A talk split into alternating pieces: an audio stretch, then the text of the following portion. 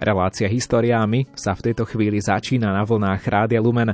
Dnes vás ňou bude sprevádzať Ivo Novák, hudbu do nej vybrala hudobná redaktorka Diana Rauchová a o chvíľu sa ozve aj náš host Ján Krupa, s ktorým na pokračovanie každý mesiac, vždy tretí štvrtok v danom mesiaci, rozoberáme niekedy komplikované, fascinujúce a zaujímavé vzťahy východných a západných kresťanov v minulosti.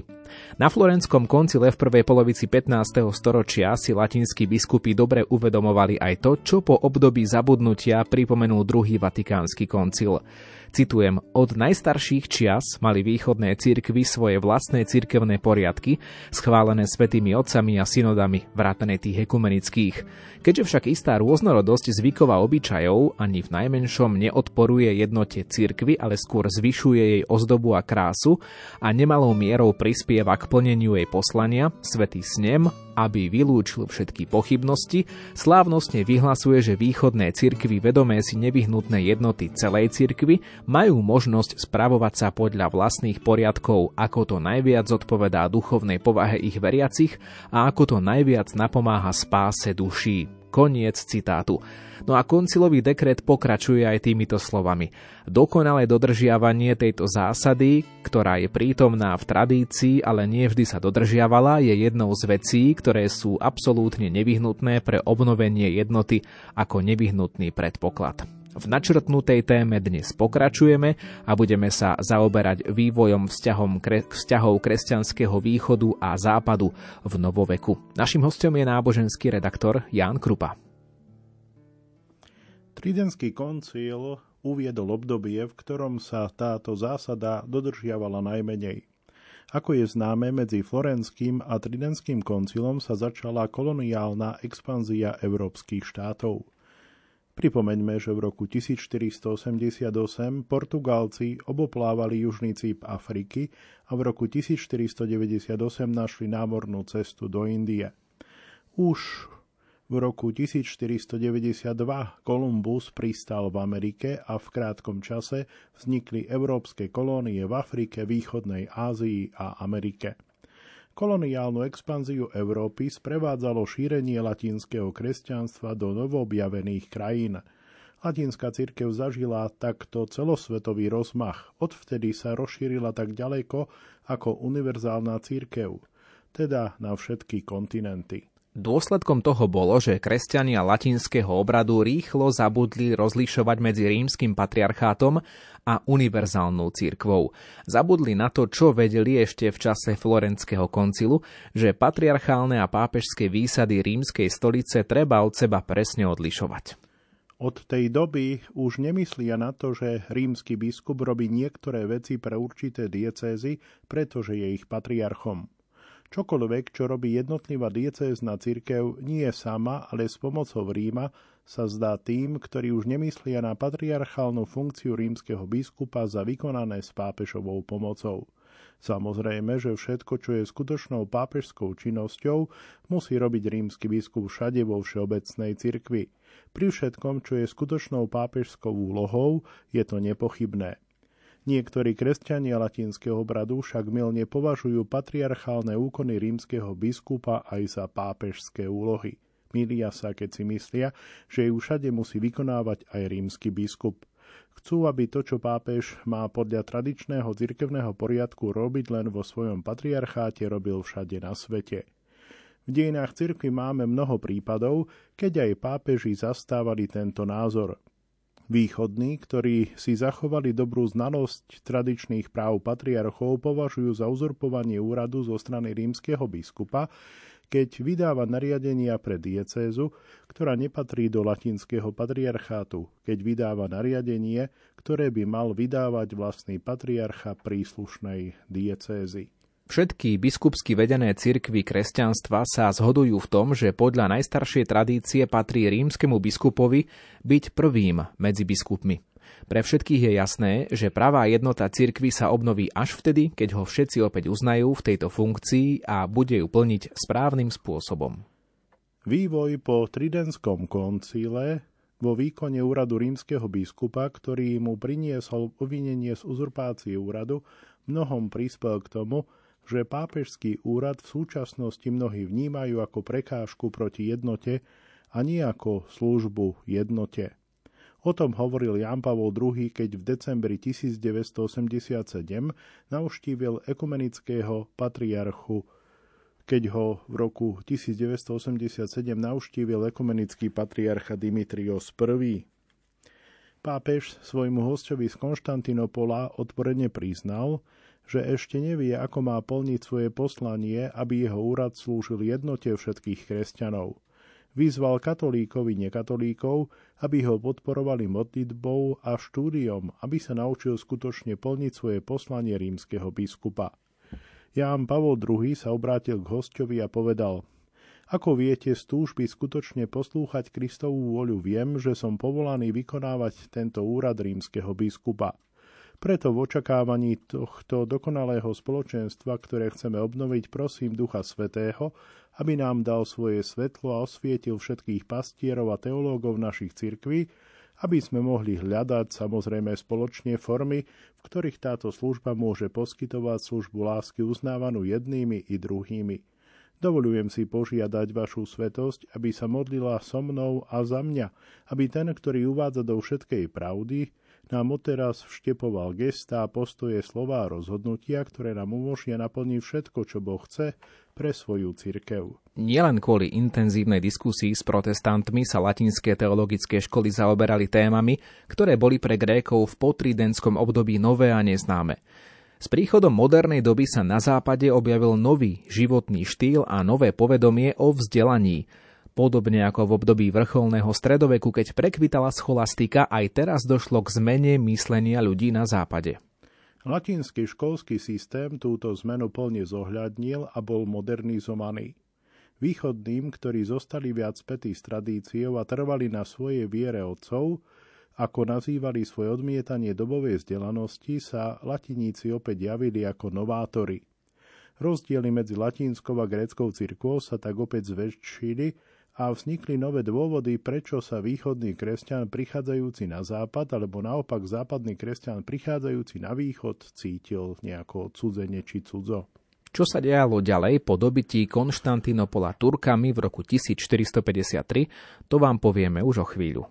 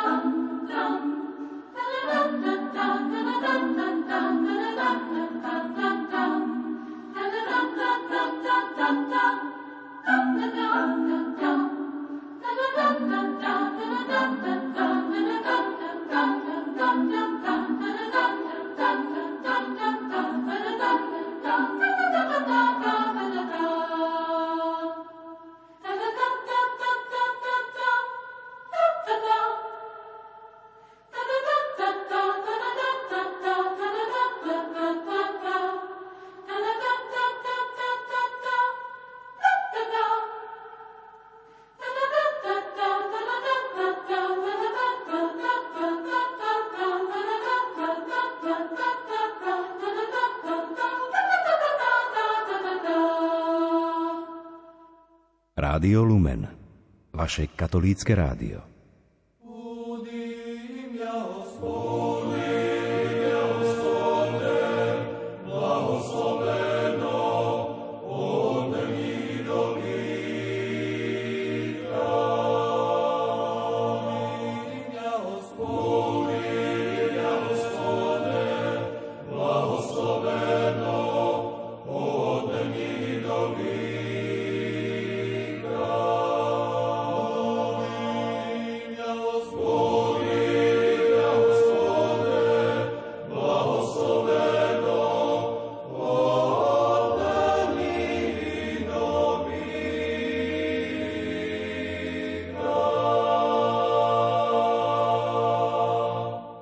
Po dobytí Konštantínopola Turkami v roku 1453 grécke cirkvi stratili svoje vyššie vzdelávacie inštitúcie.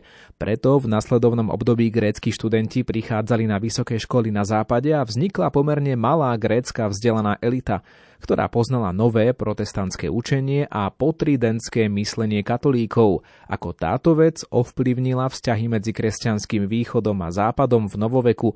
O tom opäť povie viac náboženský redaktor Ján Krupa. Ešte predtým, ako sa spomenutí študenti presunuli na vysoké školy v západnej Európe, dostatočne sa oboznámili s cirkevnými a kultúrnymi tradíciami, ktoré žili ďalej v ľudia v kláštoroch. A tak po navrate ich cirkev, predkov a veľká väčšina ľudu mohla opäť prijať za svojich vodcov. Pestovanie tradičného duchovného dedičstva gréckych cirkví však takto bolo ponechané na menej vzdelaných. Preto sa to, čo zo starého dedičstva zostávalo vo vedomí živé, zmenšovalo tým viac, čím hlbšie sa malá skupina duchovne vedúcich mužov zaoberala problémami západu. Vzhľadom na nové úlohy, ktoré vyvstali pre grécku cirkev v tureckej ríši, sa urýchlil úpadok jej teológie. Podľa štruktúry Osmanskej ríše Gréci tvorili obec len v cirkevnej sfére. Svoje kultúrne dedičstvo mohli odovzdať len v cirkevnom rámci a len ako cirkev mohli udržiavať svoju vlastnú identitu. Všetky svetské záležitosti, ktoré im Turci ponechali k samospráve, museli riadiť cirkevné orgány. Zastávať cirkevný úrad teda znamenalo mať vplyv na verejný život a dlhú dobu bolo pre kresťanov v Osmanskej ríši úsilie o cirkevný úrad dokonca jedinou možnosťou, ako takýto vplyv získať. V tom čase boli preto vedúcimi mužmi gréckeho národa mnísi, pretože človek musel byť mníchom, aby sa mohol dostať do vyšších cirkevných funkcií medzi Grékmi. Čím viac sa grécki cirkevní predstavitelia v prvej polovici 17. storočia zaoberali touto stránkou cirkevného života, ktorá je dnešným kresťanom neznáma, tým zreteľnejšie sa prejavoval ich výrazný nezáujem o teológiu. Typickým príkladom sú dvaja známi konštantinopolskí patriarchovia, teda Cyril Lukaris a Cyril Kontaris. Oni súperili o patriarchát a niekoľkokrát sa navzájom zosadili z úradu alebo z patriarchálneho trónu. Nakoniec obaja zaplatili za svoje ambície násilnou smrťou. Napríklad význanie Cyrila Lukarisa, ktoré vyšlo v Ženeve počas jedného z jeho funkčných období konštantinopolského patriarchu, dokazuje, že sympatizoval s kalvinizmom. No a na druhej strane jeho protivník Cyril Kontaris bol žiakom jezuitského kolégia v Galatách a po smrti Cyrila Lukarisa, keď už po tretí raz zastával konštantinopolský stolec a podľa jeho názoru definitívne, podpísal vyznanie viery spísané v Ríme. Hoci je tento protiklad medzi oboma rivalmi a ich stúpencami nesporný, v prvej polovici 17. storočia nedošlo medzi Grékmi k skutočnej konfrontácii v teologických otázkach, ktoré boli v tom čase akútne. Ich straníckym vodcom išlo najmä o získanie si spojenectva protestantských a katolíckych diplomatov prítomných v Konštantínopole, lebo to všetko sa dialo v boji o patriarchálny trón. Preto si slovne vypožičiavali koncepty z teológie ich cirkví. Cyril Lukaris sa napríklad necítil nútený vyvodzovať zo svojho vyznania žiadne závery, ale naďalej sa plne riadil zvyklosťami gréckej cirkvi so všetkými tradičnými sviatosťami a obradmi, s kultom svätých, uctievaním obrazov a relikvií, s príhovormi za mŕtvych a držal sa mníšstva a mníšskeho stavu. Vzhľadom na Turkov mohol Cyril Kontaris len tajne vyznávať svoju katolícku vieru. Nikto si nemyslel, že jeho krok bude mať nejaké následky. Stranické boje rozvrátili financie cirkvi, pretože za každú investitúru nielen patriarchov, ale aj ostatných gréckych hodnostárov sa museli Turkom platiť vysoké dane. Dlhy gréckych cirkví tak rástli a rástli. V 17. storočí by nebolo potrebné veľa, aby ekumenický patriarchát zanikol. Za týchto okolností nebol čas ani záujem o nejaké hlboké teologické štúdium. Až koncom 17. storočia, viac ako 200 ročia po páde Konštantinopola, našli Gréci silu vytvoriť si nový vzdelávací systém a nadviazať na základy, ktoré položil metropolita Peter Mohyla, alebo ak to chceme vyjadriť alternatívne Peter Mohyla, a urobil to v tých 10 rokoch, po roku teda 1633, keď bol v Kyjeve arcibiskupom. No a vtedy sa Gréci nachádzali naozaj v najhlbšej kríze. Deficit vzdelania bol ďalším dôležitým dôvodom hromadenia nedorozumení medzi veriacimi latinského a na druhej strane veriacimi gréckeho obradu v potridentskom období. Naša relácia História a my o tejto téme bude opäť o chvíľu pokračovať.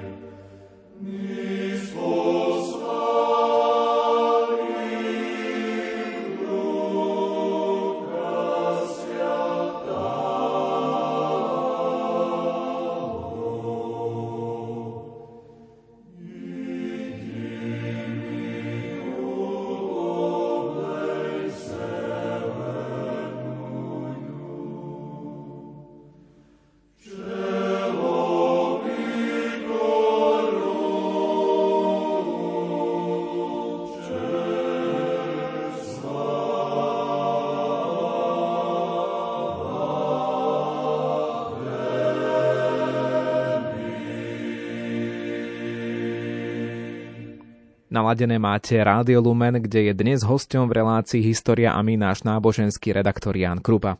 Väčšina kresťanov na východe a západe bola presvedčená, že ich vlastné spoločenstvo je Kristovou cirkvou v plnej čistote, zatiaľ čo druhá strana je cirkvou poznačenou omylom.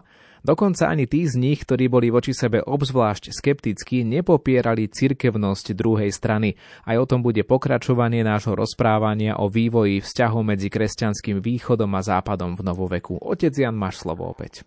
Pretože sa navzájom uznávali za pravú Kristovú cirkev, jednotlivé východné cirkvy, ktoré sa historickými okolnostiami dostali do mimoriadne úzkeho vzťahu so západným kresťanstvom, považovali za správne usilovať sa o zjednotenie so západnými kresťanmi, so západnými cirkvami.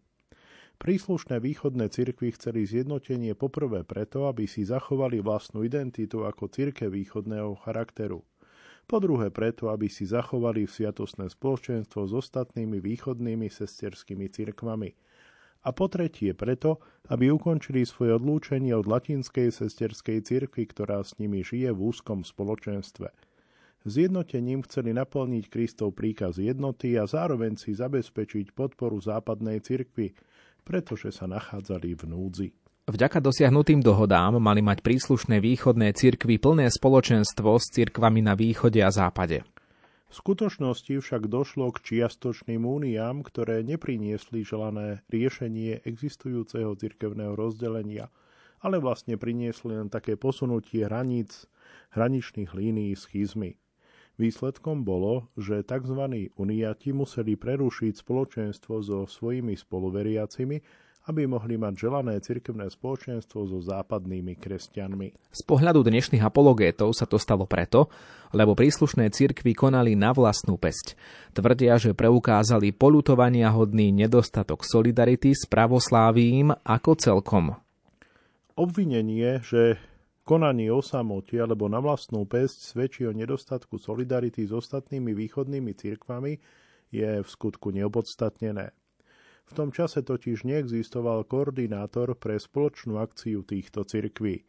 Nikto v tej dobe nebol schopný iniciovať medzi nimi konzultačný proces, v ktorom by sa hľadala našla spoločná odpoveď na problém. Keď teda jedna z cirkví nadobudla presvedčenie, že vec sa stala veľmi naliehavou a že je naliehavo potrebné konať, nemala inú možnosť ako konať sama. Máme pred sebou jeden z mnohých prípadov z minulosti, v ktorých zúčastnené osoby urobili to, čo považovali za správne podľa svojho najlepšieho vedomia a svedomia, ale mýlili sa. Z ich dobre mienených skutkov sa bez akejkoľvek zlej vôle stala neplecha.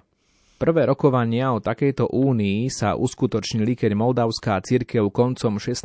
storočia požiadala o sviatostné spoločenstvo s rímskym biskupom. Stalo sa tak počas posledného funkčného obdobia kniežaťa Petra Šiopula.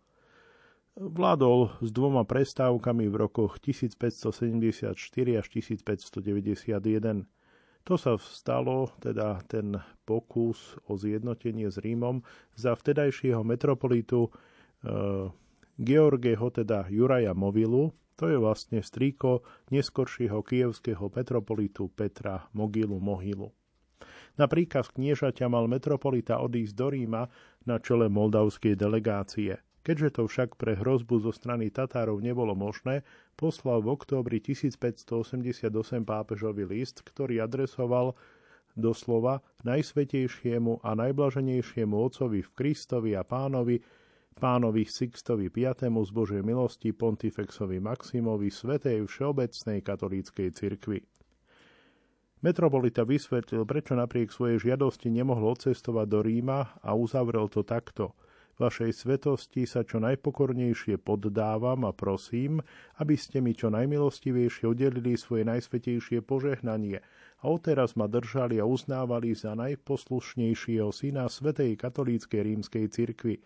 Až kým, ak mi všemohúci Boh predĺži život, nenájdem príležitosť prísť sám, aby som pre svoju trvalú náklonnosť a oddanosť mohol boskávať najpožehnanejšie nohy vašej svetosti. List bol zaslaný prostredníctvom delegácie, ktorú moldavské knieža udržiavalo pri poľskom panovníkovi. Do rúk ľvovského arcibiskupa Demetria Solikovského vyslanci urobili výslovný akt príslušnosti k rímskemu spoločenstvu a poslušnosti pápežovi, čo sa nikdy predtým nestalo, takto napísal Solikovský v tejto súvislosti pápežovi Sixtovi X. v decembri 1588. Žiadosť z Moldavska bola žiadosťou autonómnej cirkvi o vstup do spoločenstva s inou cirkvou, s ktorou bola v stave schizmy. Keďže pre rozkol nevidela dostatočný dôvod, chcela ho ukončiť. Politický vývoj v moldavskom kniežatstve však spôsobil, že žiadosť o vytvorenie únie čoskoro opäť utíchla a zostala teda len projektom. Ako sa ďalej veci pohli v našej dnešnej téme, o tom si povieme opäť po hudobnej prestávke.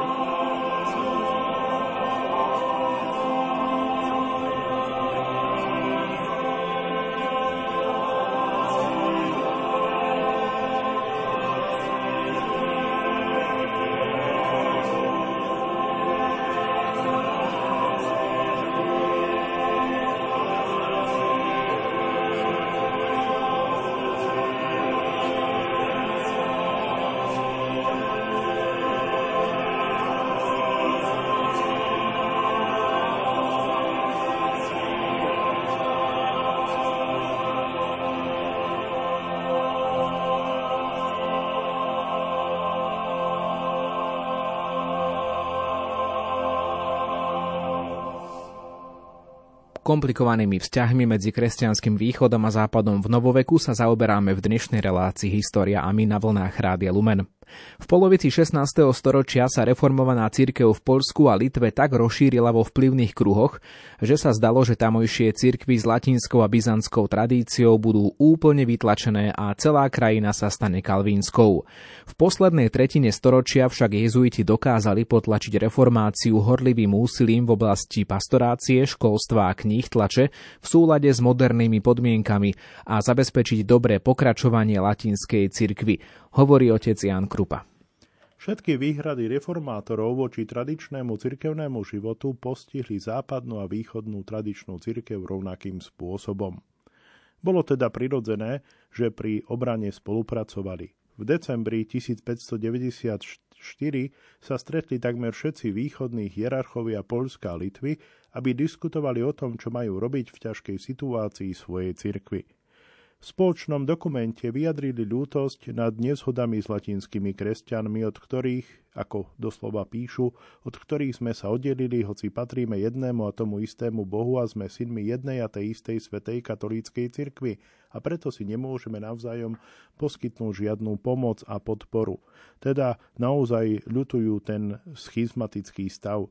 No a keďže chcú svoju cirkev uchovať a zároveň aj posunúť dopredu, tak vyslovili sa v prospech uzavretia únie s latinskou cirkvou, teda v prospech zjednotenia. Ako vyplýva z ich listu, boli pevne presvedčení, že sa usilujú o to, po čom túžili aj Gréci, ale kvôli Turkom im to nebolo umožnené uskutočniť. Hľadali pomoc u latinskej sesterskej cirkvi, ktorá už mala skúsenosti s odrážaním protestantizmu.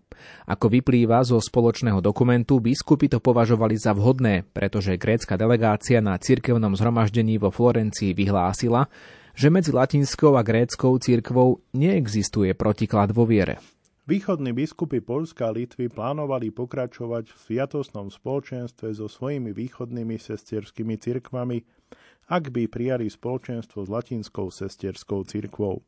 Ani cirkevný poriadok katolíkov, ani pravoslávnych dnes neumožňuje takéto spoločenstvo s oboma stranami.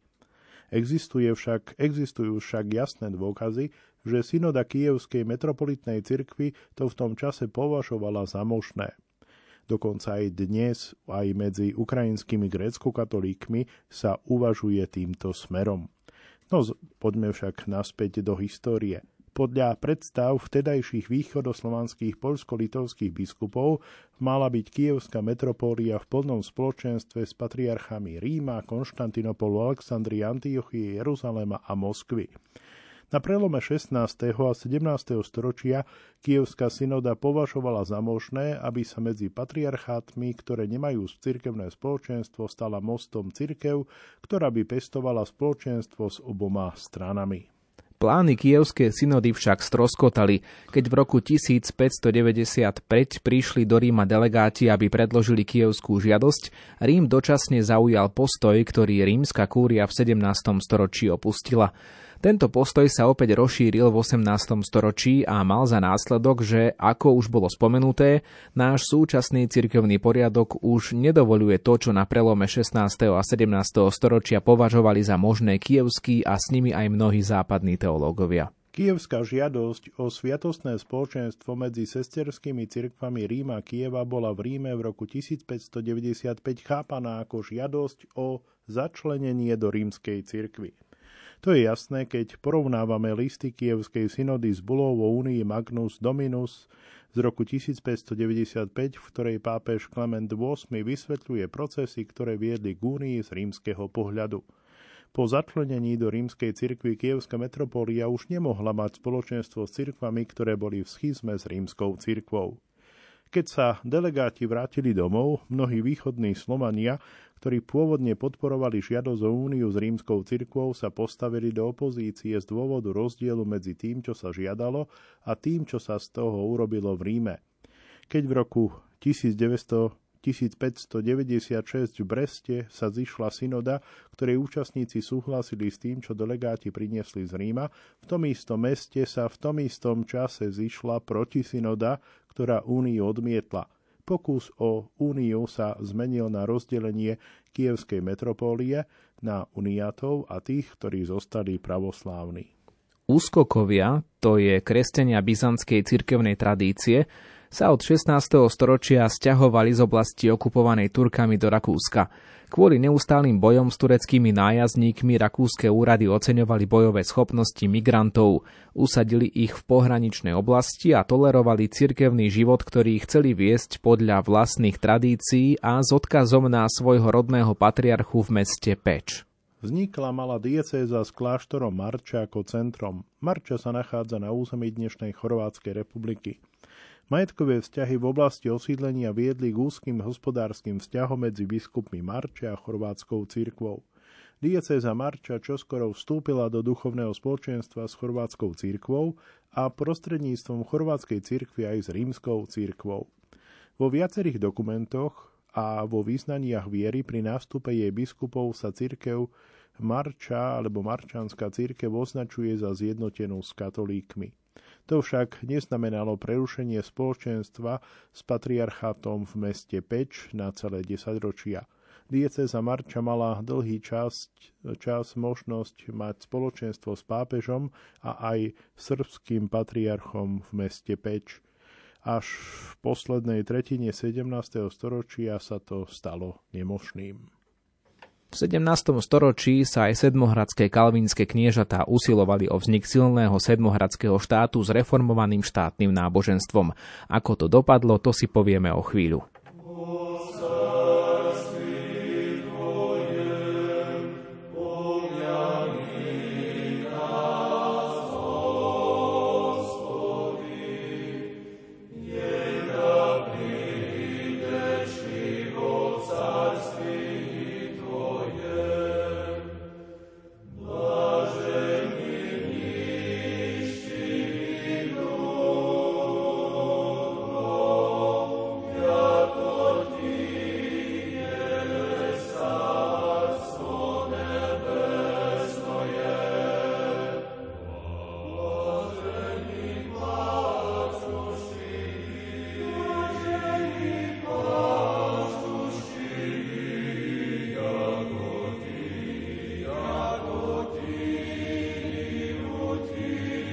No.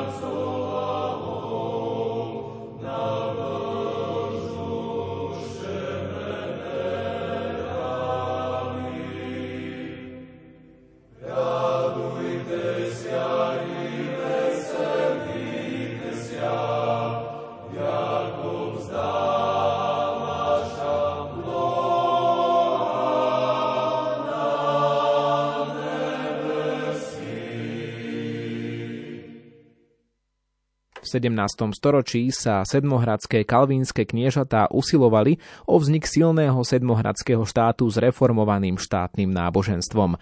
Snažili sa priviesť východných kresťanov svojej krajiny ku kalvinizmu a naučiť sa maďarský jazyk. Čo sa dialo ďalej, o tom vie viac Ján Krupa. Okolo polovice storočia sa Rusini v tých častiach Horného Horska, ktoré boli pod kontrolou sedmohradského kniežaťa, snažili s pomocou katolíkov uniknúť tlaku na kalvinizáciu. Ochranná zmluva uzavretá okolo polovice 17. storočia medzi katolíckou cirkvou a rusínskym biskupstvom Mukačevo sa podľa vtedajšieho chápania nazývala Únia. Keď sa Rakúsko po oslobodení Viedne z tureckého obklúčenia v roku 1683 rozšírilo na juhovýchod, rumunskí kresťania s východnou cirkevnou tradíciou sa dostali pod rakúsku vládu v Sedmohradsku. Jezuitskí kňazi, ktorí boli poľnými kaplánmi rakúskej armády v Sedmohradsku, dostali pokyn kontaktovať Rumunov a pozvať ich do únie s rímskou cirkvou. Mali duchovné a sociálno-politické poslanie, ktoré mali splniť.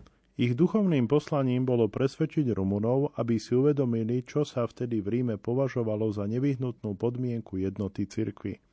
Podľa inštrukcií z Ríma, ktoré dostali jezuiti, išlo o schválenie teologickej dohody Florentského koncilu.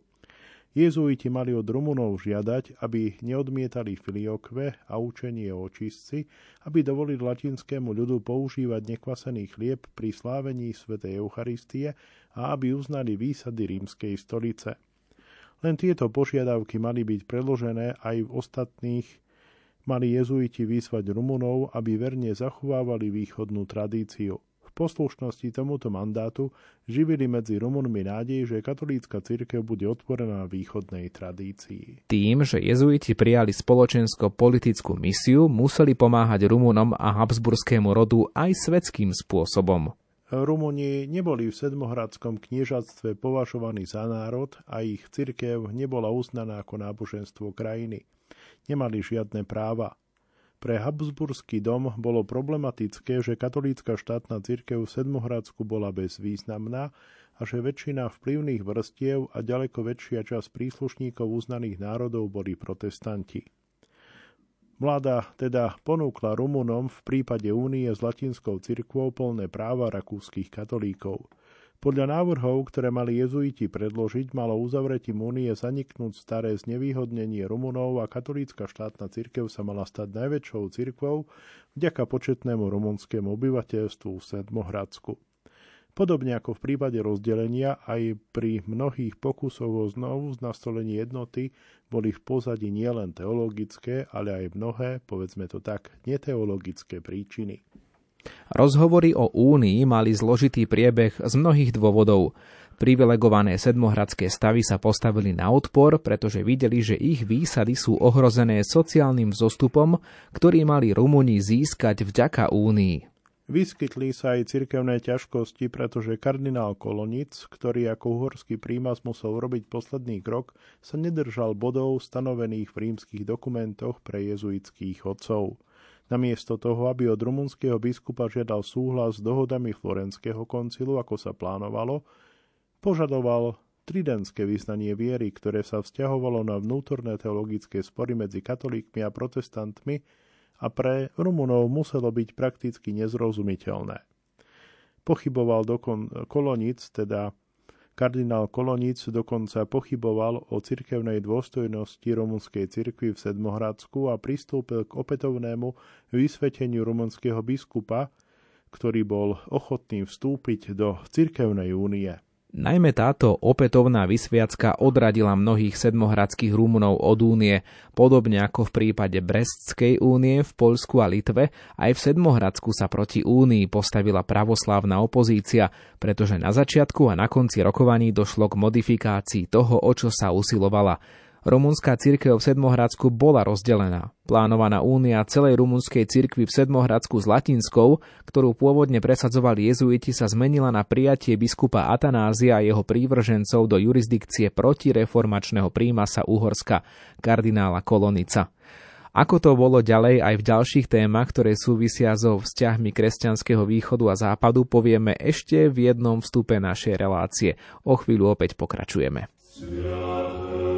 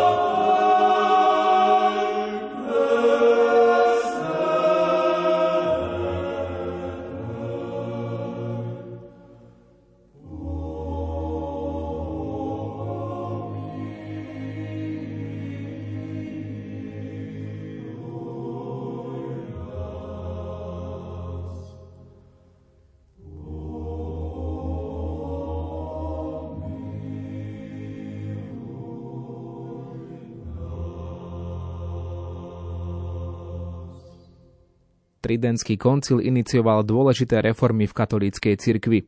V nasledujúcom období sa museli všade iniciovať a dokončiť pod vedením rímskeho hlavného pastiera. V tom čase teda Rím myslel predovšetkým na to, ako by sa do procesu obnovy pod pápežským vedením mohli zapojiť všetky diecézy. Z Ríma preto všade prichádzali návrhy na reformu, pokračuje opäť Ján Krupa. V chválihodnom zápale za protireformáciu sa však zabudlo, že rímsky biskup nemá všade rovnakú povinnosť starať sa o iné diecézy.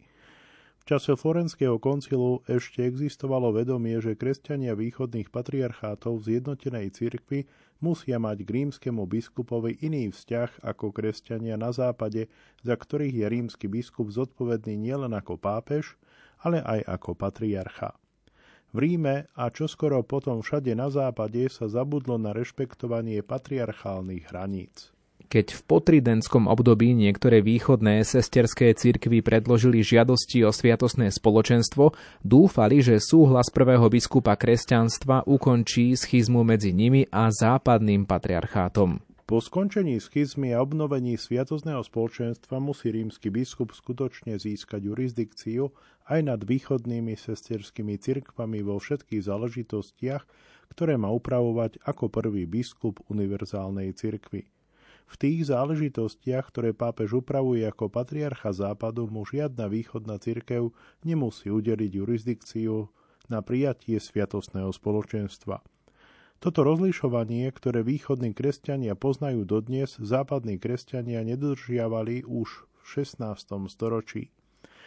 Totiž rozšírila sa medzi nimi myšlienka, že všetky diecézy, ktoré uznávajú pápeža za prvého pastiera, sú voči nemu v jednom a v tom istom vzťahu. Keď západní kresťania uvažovali o únii medzi východnými a latinskými kresťanmi, nemysleli už len na obnovenie prerušeného prijímania sviatosti, ale aj na začlenenie príslušných východných diecéz pod rozsiahle pastoračné vedenie rímskeho biskupa. Na západe sa čoraz viac presadzovalo presvedčenie, že kresťania gréckej viery sa stanú plnoprávnymi členmi cirkvi len vtedy, ak budú začlenení pod pastoračnú starostlivosť rímskeho biskupa. Ohlasoval sa teda exkluzívny pohľad na cirkev, ktorý nakoniec viedol k radikálnemu rozchodu medzi katolíkmi a pravoslávnymi v 18. storočí. Touto otázkou sa ešte budeme samozrejme podrobne zaoberať na budúce. Začlenenie východoslovanských biskupstiev pod rímske pastoračné vedenie, ktoré Klement VIII. Predpokladal pre Brestskú úniu, viedlo k rozdeleniu východoslovanskej cirkvi na stranu, ktorá sa za týchto podmienok spojila s Rímom, a na opačnú stranu, ktorá odmietla rímsku požiadavku a odmietla úniu. Boje, ktoré čoskoro vypukli medzi oboma stranami, boli také prudké, že na oboch stranách došlo aj k obetiam na životoch. Veď len si spomeňme na svätého Jozafáta Kunceeviča. V rumunskej cirkvi v Sedmohradsku sa ohlásila schizma, ktorú sa dodnes nepodarilo prekonať, keď uhorský prímas kardinál Kollonich počas rokovaní spochybnil vysviacku rumunského biskupa, ktorý chcel vstúpiť do únie, A preto ju vlastne spochybnil, lebo tento biskup Atanásie bol vlastne vysvetený biskupom, ktorý nebol v jurisdikcii Ríma, teda nepodliehal pastoračnému vedeniu zo strany Ríma. No a v tomto okamihu prerušíme naše rozprávanie, hoci dnešná relácia História a my sa končí. My to dnešné rozprávanie len prerušujeme, pretože na ne nadviažeme opäť v 3. štvrtku v mesiaci február a ak Pán Boh dá, teda malo by to byť v premiére vo štvrtok 16. februára a následne potom v repríze 23. februára o 16:30. Možno ste nás aj teraz počúvali v reprízovom čase. V každom prípade sme radi, že sme vám robili spoločnosť a aj vy nám. Dnešnú reláciu aj autorsky pripravil náš hosť, náboženský redaktor Ján Krupa, riaditeľ Pre Lumen neziskovej organizácie. Slovom vás sprevádzal Ivo Novák a hudbu do relácie vybrala Diana Rauchová. Do počutia.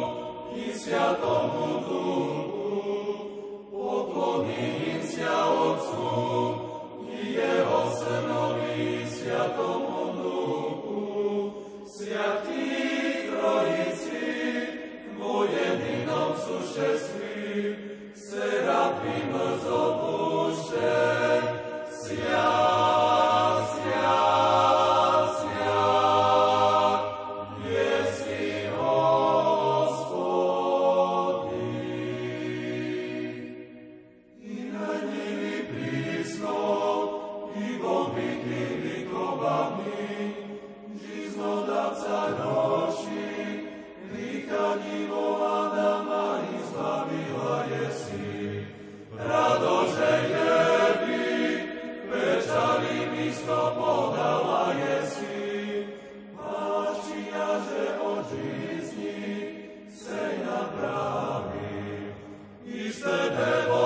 Modlíme sa, Bože.